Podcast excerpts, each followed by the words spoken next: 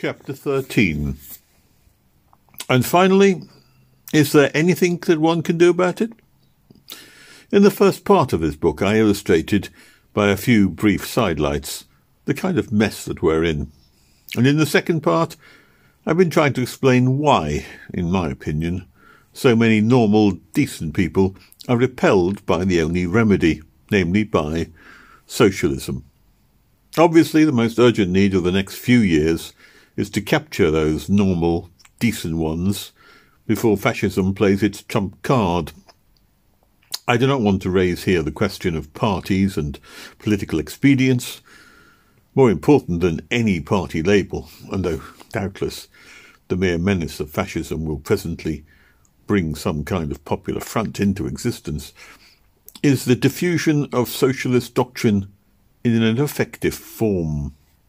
People have got to be made ready to act as socialists. There are, I believe, countless people who, without being aware of it, are in sympathy with the essential aims of socialism and who could be won over almost without a struggle, if only one could find the word that would move them. Everyone who knows the meaning of poverty, everyone who has a genuine hatred of tyranny and war, is on the socialist side, potentially. My job here, therefore, is to suggest, necessarily in very great terms, how a reconciliation might be effected between socialism and its more intelligent enemies. First, as to the enemies themselves, I mean, all those people who grasp that capitalism is evil, but who are conscious of a, a sort of a queasy, shuddering sensation when socialism is mentioned. As I pointed out, this is traceable to two main causes.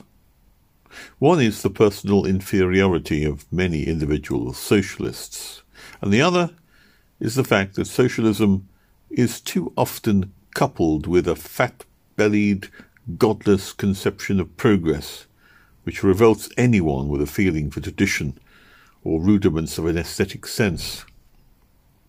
Let me take the second point first.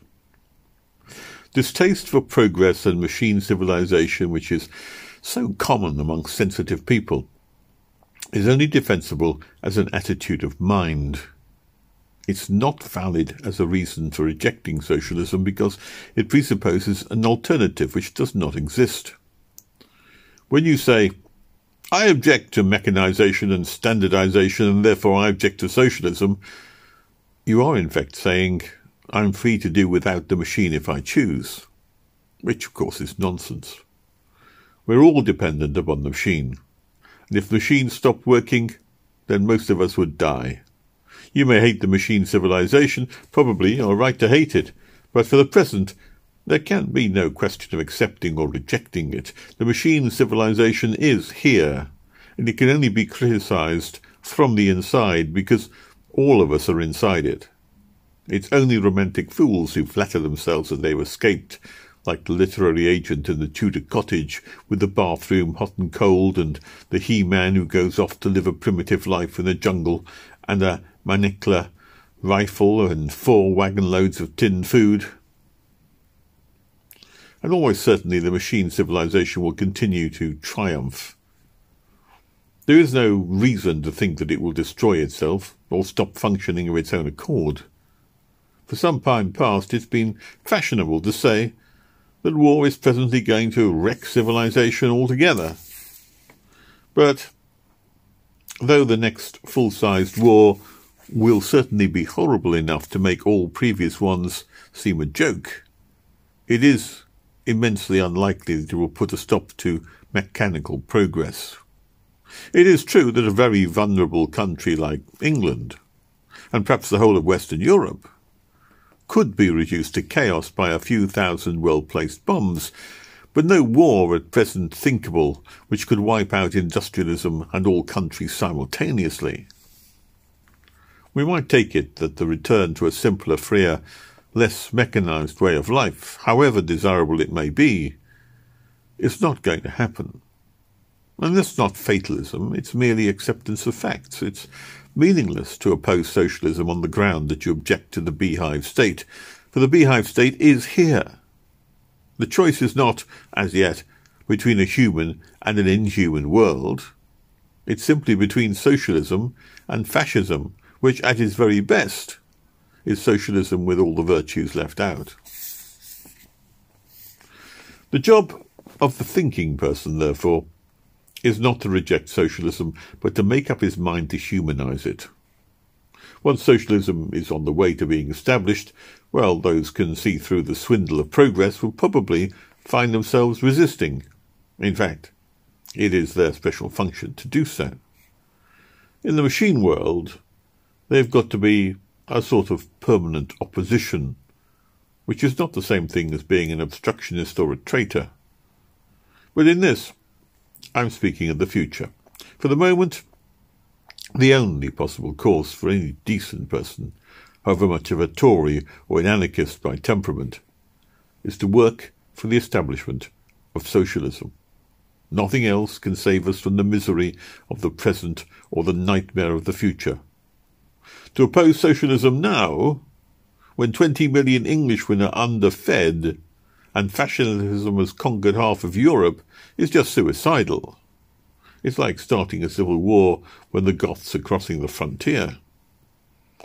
And therefore, it's all the more important to get rid of that mere nervous prejudice against socialism, which is not founded on any serious objection. And as I've pointed out already, many people who are not repelled by socialism are repelled by socialists.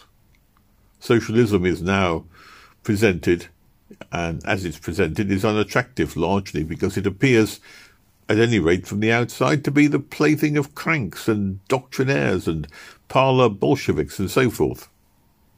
But it is worth remembering that this is only so because cranks and doctrinaires, etc., have been allowed to get there first. If the movement were invaded by better brains and more common decency, well, then the objectionable types would cease to dominate it, and for the present one must just set one's teeth and ignore them. They'll do much smaller when the movement has been humanized, and besides, they are irrelevant. We've got to fight for justice and liberty, and socialism does mean justice and liberty when the nonsense is stripped off. It's only the essentials which are worth remembering. To recoil from socialism means so many individual socialists are inferior people is absurd as refusing to travel by train because you dislike the ticket collector's face. And secondly, as to the socialist himself, well, especially the vocal tract writing type of socialist. We are at a moment when it's desperately necessary for left wingers of all complexions to drop their differences and hang together. Indeed, this is already happening to a small extent. Obviously, then, the most intransigent kind of socialist has now got to ally himself with people who are not perfect in agreement with him. As a rule, he's rightly unwilling to do so because he sees the very real danger of watering the whole socialist movement down to some kind of pale pink humbug, even more ineffectual than the Parliamentary Labour Party. At the moment, for instance, there is great danger that the Popular Front, which fascism will presumably bring into existence, will not be genuinely socialist in character, but will simply be a manoeuvre against German and Italian, not English, fascism. And thus we need to unite against fascism, and the need to do that might draw the socialists into alliance with his very worst enemies. But the principle to go upon is this that you are never in danger of allying yourself with the wrong people, provided that you keep the essentials of your movement in the foreground. And what are the essentials of socialism? What's the mark of a real socialist? Well, I suggest that the real socialist is one who wishes, not merely conceives it as desirable, but actively wishes to see tyranny overthrown. Well, I fancy that the majority of orthodox Marxists would not accept that definition, or would only accept it very grudgingly. Sometimes, when I listen to these people talking, and still more when I read their books, I get the impression that to them the whole socialist movement is no more than a kind of exciting heresy hunt, a leaping to and fro of frenzied witch doctors to the beat of tom-toms and the tune of the fee, fi, fo, fum, I smell the blood of a right-wing deviationist. It's because of this kind of thing that it is so much easier to feel yourself a socialist when you're amongst working-class people. The working-class socialist, like the working-class Catholic, is weak on doctrine, and can hardly open his mouth without uttering a heresy. But he has the heart of the matter in him. He does grasp the central fact that socialism means the overthrow of tyranny, and that the Marseillaise, if it were translated for his benefit, would appeal to him more deeply than any learned treatise on dialectical materialism. At this moment, it's a waste of time to insist that acceptance of socialism means acceptance of the philosophic side of Marxism and plus adulation of Russia. The socialist movement has not time to be a league of dialectical materialists. It's got to be a league of the oppressed against the oppressors. You've got to attract the man who means business. You've got to drive away the mealy-mouthed liberal who wants foreign fascism destroyed in order that he may go on drawing his dividends peacefully. The type of humbug who passes revolutions resolutions against fascism and communism, in other words, against rats and rat poison. Socialism means the overthrow of tyranny, at home as well as abroad. So as long as you keep that fact well to the front, you'll never be in much doubt as to who who are your real supporters. As for minor differences, and the profoundest philosophical difference is unimportant compared with saving the 20 million Englishmen whose bones are rotting from malnutrition. The time to argue about them is just afterwards. I do not think the socialist need make any sacrifice of essentials, but certainly he will have to make a great sacrifice of externals. And it would help enormously, for instance, if the smell of crankishness, which still clings to the socialist movement, could be dispelled. If only the sandals and the pistachio-coloured shirts could be put in a pile and burnt, and every vegetarian, teetotaler, and creeping Jesus sent home to Welwyn Garden City to do his yoga exercises quietly. But that, I'm afraid, is not going to happen. What is possible, however, is for the more intelligent kind of socialist to stop alienating possible supporters in silly and quite irrelevant ways. There are so many minor priggishnesses which could so easily be dropped. For, take, for instance, the dreary attitude of the typical Marxist toward literature.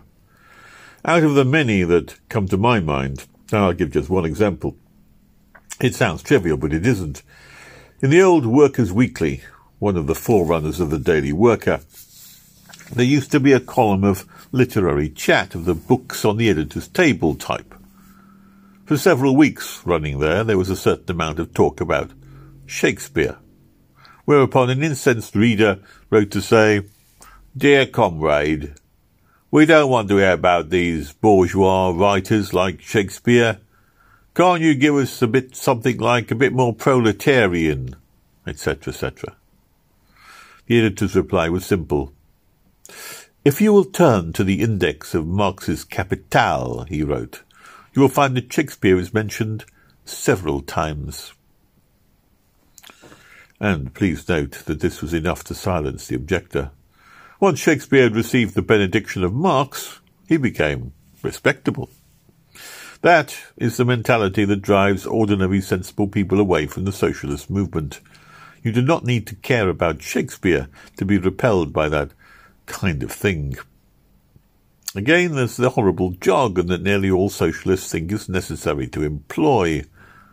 When the ordinary person hears phrases like bourgeois ideology and proletarian solidarity and expropriation of the expropriators, he's not inspired by them. He's merely disgusted.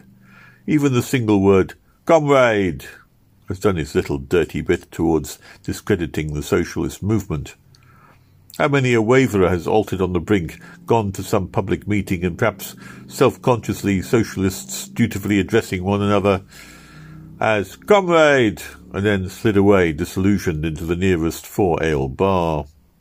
And his instinct is sound, because where is the sense of sticking into yourself a, ridic- a ridiculous label such as which even after long practice can hardly be mentioned without a gulp of shame.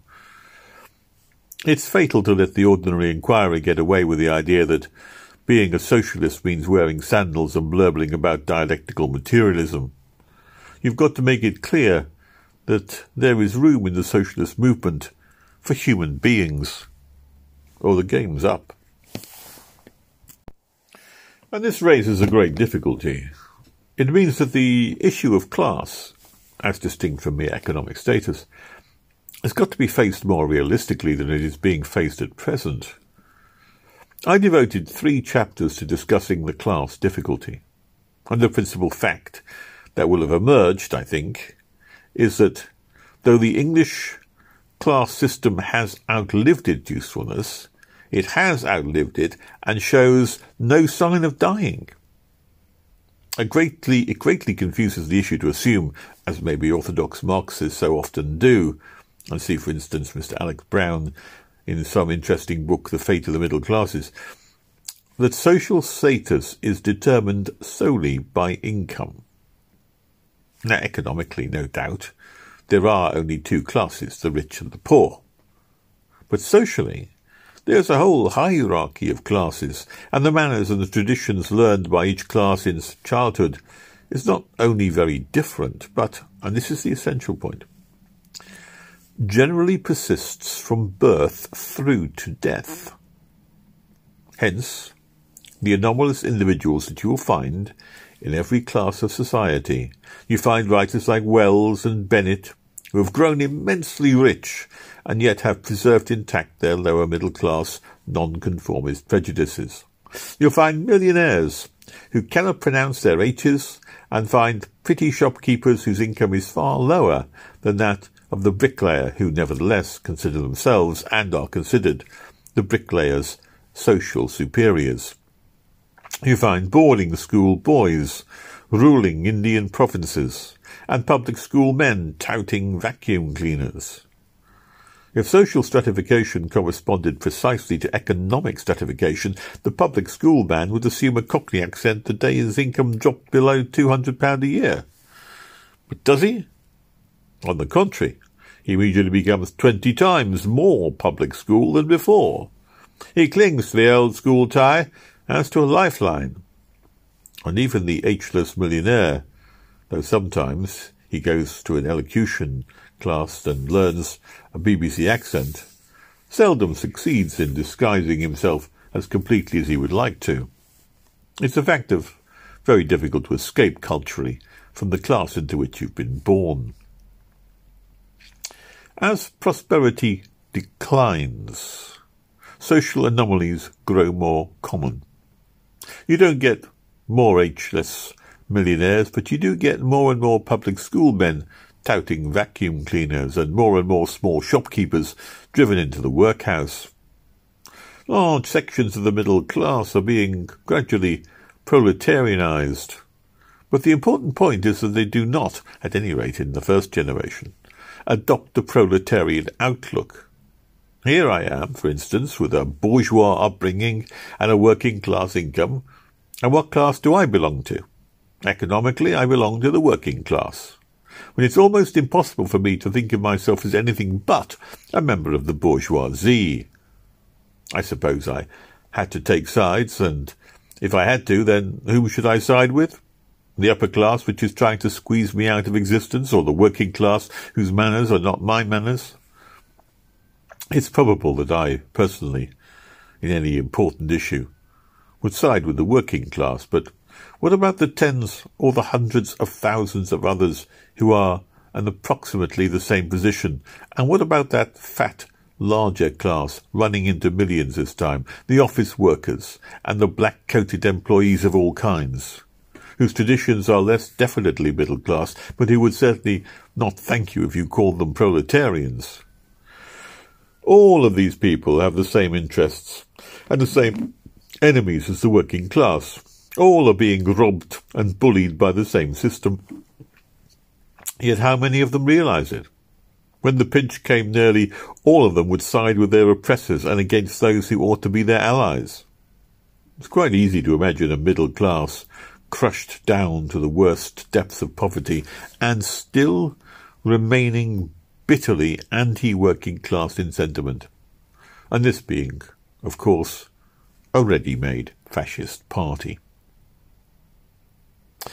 Obviously, the socialist movement has got to capture the exploited middle class before it's too late. And above all, it must capture the office workers, who are so numerous that if they knew how to combine so powerfully, equally obvious it has been so far failed to do so. The very last person to whom you can hope to find revolutionary opinions is a clerk or a commercial traveller. Why?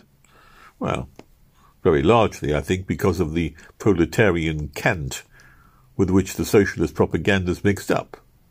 In order to symbolize the class war, there has been set up the more or less mythical figure of a proletarian, a muscular but downtrodden man in greasy overalls, in contradistinction to a capitalist, a fat, wicked man in a top hat and a fur coat. It's tacitly assumed that there is no one in between. The truth being, of course, that in a country like England, about a quarter of the population is in between. And if you're going to harp on the dictatorship of the proletariat, it's an elementary precaution to start by explaining who those proletariat are. But because of the socialist tendency to idealize the manual worker as such, that's never been made sufficiently clear. How many of the wretched, shivering army of clerks and shop walkers, who in some ways are actually worse off than a miner or a dockhand, think of themselves as proletarians? Hmm? A proletarian, so that they have been taught to think, means a man without a collar, so that when you try to move them by talking about class war, you only succeed in scaring them. They forget their incomes and remember their accents, and they fly to the defence of the class that is always exploiting them. So socialists have a big job ahead of them. They've got to demonstrate beyond the possibility of doubt just where the line of cleavage between exploiter and exploited comes. And once again, it's a question of sticking to essentials. And the essential point here is that all people with small, insecure incomes are in the same boat and ought to be fighting on the same side. Probably we could do with a little less talk about capitalist and proletarian, and a little more about the robbers and the robbed. But at any rate, we must drop that misleading habit of pretending that the only proletarians are manual labourers. It's got to be brought home to the clerk and the engineer and the commercial traveller and the middle class man who has come down in the world and the village grocer and the lower grade civil servant and all the other doubtful cases that they are the proletariat and that socialism means a fair deal for them as well as for the navvy and the factory hand. They must not be allowed to think that the battle is between those who pronounce their H's and those who don't. For if they think that, they'll join in on the side of the H's.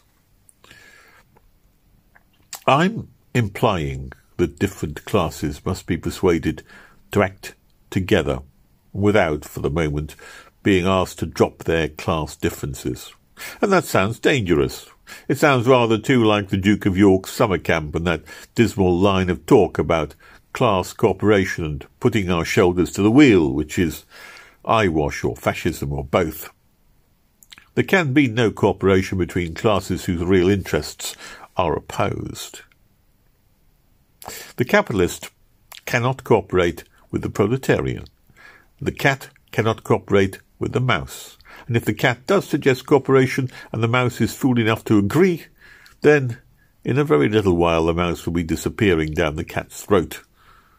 But it's always possible to cooperate so long as it's upon a basis of common interests. The people who have got to act together are all those who cringe to the boss and all those who shudder when they think of the rent. This means that the smallholder has got to ally himself with the factory hand, the typist with the coal miner, the schoolmaster with the garage mechanic. There's some hope of getting them to do so, if they can be made to understand where their interest lies, but this is not going to happen if their social prejudices, which in some of them are at least as strong as any economic consideration, are just needlessly irritated. There is, after all, a real difference of manners and traditions between a bank clerk and a dock labourer, and the bank clerk's feelings of superiority is very deeply rooted. Later on he will have to get rid of it, but it's not a good moment for asking him to do so. And therefore it would be a very great advantage if that rather meaningless and mechanical bourgeois baiting, which is all part of the nearly all socialist propaganda, could just be dropped for the time being. Throughout left-wing thought and writing, the whole way through it, from the leading articles in the Daily Worker to the comic columns in the News Chronicle, there runs an anti-genteel tradition, a persistent and often very stupid jibing at genteel mannerisms and genteel loyalties, or in communist jargon, bourgeois values. It's largely humbug, coming as it does from bourgeois baiters who are bourgeois themselves, but it does great harm because it allows a minor issue to block a major one. It directs attention away from the central fact that poverty is poverty, whether the tool you work with is a pickaxe or a fountain pen. And once again, here I am, with my middle class origins and my income of about three pounds a week from all sources, for what I am worth, it would be better for me to be on the socialist side than to turn me into a fascist. But if you are constantly bullying me about my bourgeois ideology, if you give me to understand that in some subtle way that I am an inferior person because I've never worked with my hands, you will only succeed in antagonizing me. For you're telling me either that I am inherently useless or that I ought to alter myself in some way that's beyond my power. I can't proletarianize my accent, or certain of my tastes and beliefs, and I wouldn't do so if I could. And why should I? I don't ask anybody else to speak my dialect. Why should anybody else ask me to speak his? It'd be far better to take these miserable class stigmata for granted and emphasize them as little as possible. They are comparable to a race difference, and experience shows that one can cooperate with foreigners, even with foreigners whom one dislikes, when it's really necessary. Economically, I'm in the same boat with the miner, the navvy, the farmhand. Remind me of that, and I'll fight at their side. But culturally, I'm different from the miner, the navvy, and the farmhand. I lay emphasis on that, and you may harm arm me against them. And if I were a solitary anomaly, I shouldn't matter, because what is true of myself is true of countless others. Every bank clerk dreaming of the sack, every shopkeeper teetering on the brink of bankruptcy, is essentially in the same position. These are the sinking middle class, and most of them are clinging to their gentility under the impression that it keeps them afloat. It is not a good policy to start by telling them to throw away the lifebelt. There is quite obviously a danger that in the next few years, large sections of the middle class will make a sudden and violent swing to the right, and in doing so, they may become formidable. The weakness of the middle class hitherto has lain in the fact that they have never learned to combine. But if you frighten them into combining against you, you may find that they have ra- you've raised up a devil.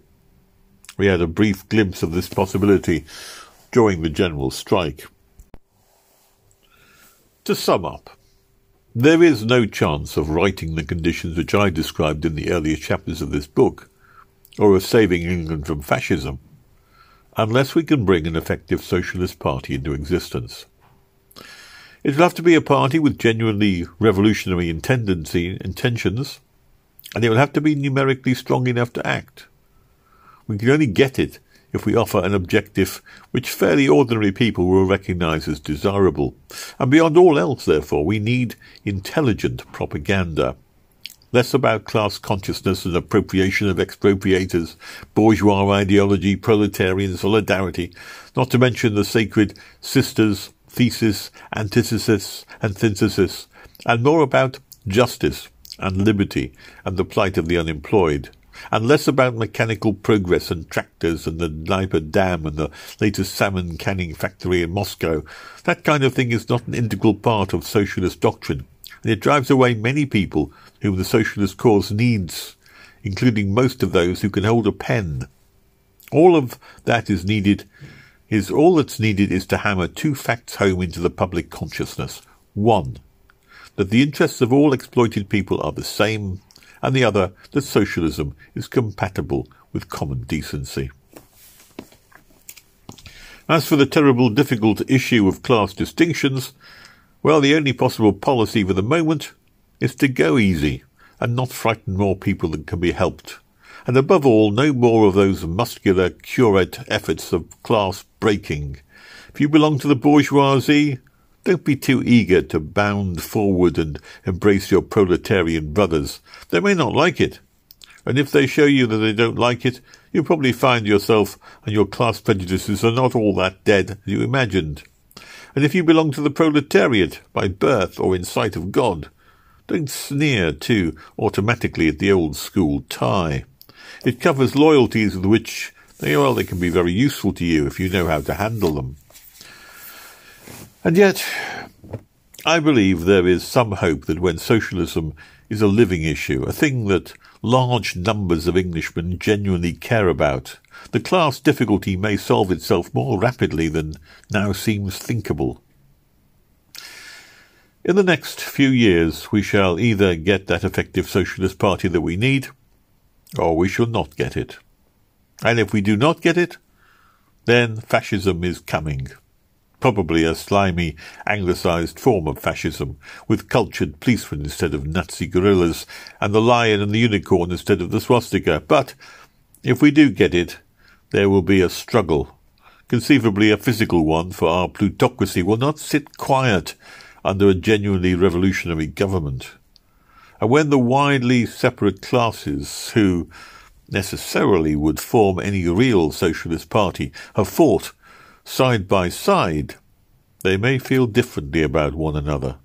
And then, perhaps, this misery of class prejudice will fade away, and we of the sinking middle class, the private schoolmaster, the half-starved freelance journalist, the colonel's spinster daughter with seventy-five pounds a year, the jobless Cambridge graduate, the ship's officer without a ship, the clerks, the civil servants, the commercial travellers, and the thrice bankrupt drapers in the county towns.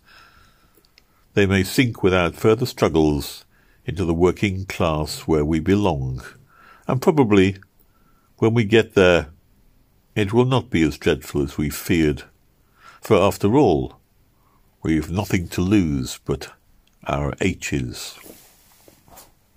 The end.